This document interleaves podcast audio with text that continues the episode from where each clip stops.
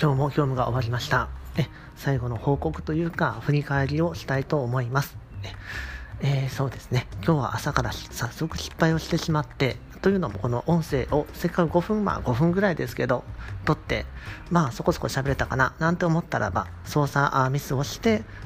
なくなっちゃった。で結局もう一回撮ったら1分ちょっとだった。そういうことがありました。まあ置いといて。はい。で、今日なんですけれども、まあ、ミーティングをして、その時に、まあ、なんかこう、余分なことをたくさん喋ってしまったな、という反省がありますと。え、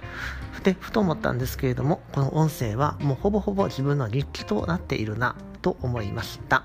はい。え、まあ、そういうことでですね、じゃあ今日のテーマは日記といたします。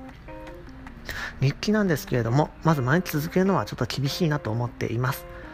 えー、なぜならば昨日の話でもあったように自分にとって日記というのはおやつにはなり得ない、えー、続けようと思わないということがあります。続けた方がいいそういうふうなことを聞くんですがうん自分はやっぱりしないなと思います。えでもこの音声でやるのであればまあ可能かなと思うので音声でやってみようと思います。はい。え、で、まあ、今日の先ほど、えー、ちょっと話をしたミーティング失敗したなというところなんですけれども、まとめて話はできていなかった。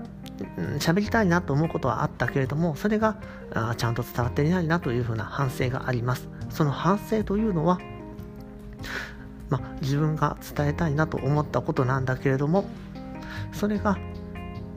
自分の中でも消化できてなくてで伝えた結果やっぱり相手に伝わっていないなというリアクションがあった、うん、そういうのがあるのでそれはまあ自分もそうだと思うしまあ結果の方の様子を見てもまあそうだろうなというふうな、うん、ことを思いました。このことも、まあ、多分今こんな風に音声にとって喋っているので、まあ、今回撮ってまた後で聞き直して、まあ、反省をするんですけどとこういうことを繰り返せばよくはなるのかなと思っています。はい。で、また別の話ですね。うん。もう一個はプログラミングの方。やっぱり作っていて、後からリファクタリングをするところで、ここはやっぱこうしておけばよかったなと後から思うんだけれども、そこそこ規模が大きくなってきてしまってるので、リファクタリングするにしても、ちょっと時間もかかってしまうなというのがあってしまう。まあ、そういったところがあるので、ちょっとしまったなというふうな思いがある。ただ、今の開発の状況として、後から追加要件であったり、修正要件が来るので、それを見越してやるというのはちょっと厳しいなというのがある。まあ、これは経験不足っていうのがあるんだとは思うんだけれども、まあ、今回はそれが経験できたので、今後に役立てていけるな、と思います。はい。で、次のシステムを組むにあたって、初めからクラスモジュールを入れて、汎用性があって、まあ、後々の保守性も高いような作りにしようと思います。なので、ちょうど次の部分の機能実装については、まあ、ひとまとめっていうところを意識して、そのイメージした内容のひとまとめのところで使えそうなオブジェクトっていうのをある程度想定して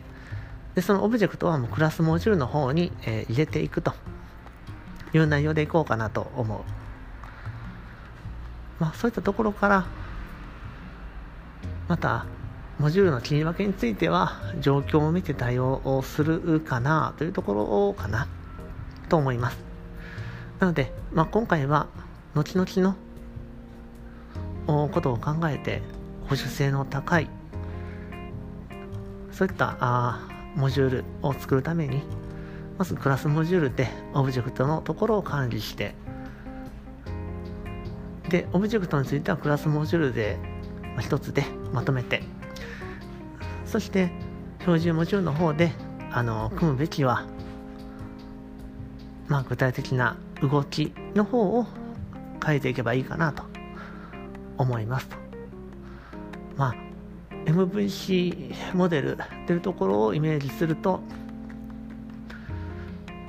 まうん、なかなかそのオブジェクト、クラスモジュールと標準モジュールの間のところのビジネスロジックがどうしても重なり合っているような気がするので、まあそういったところは、まあ今後、まあ考えながら、まあまあ、今回みたいに後になってこうしておけばよかったなって思うこともあるかもしれませんが、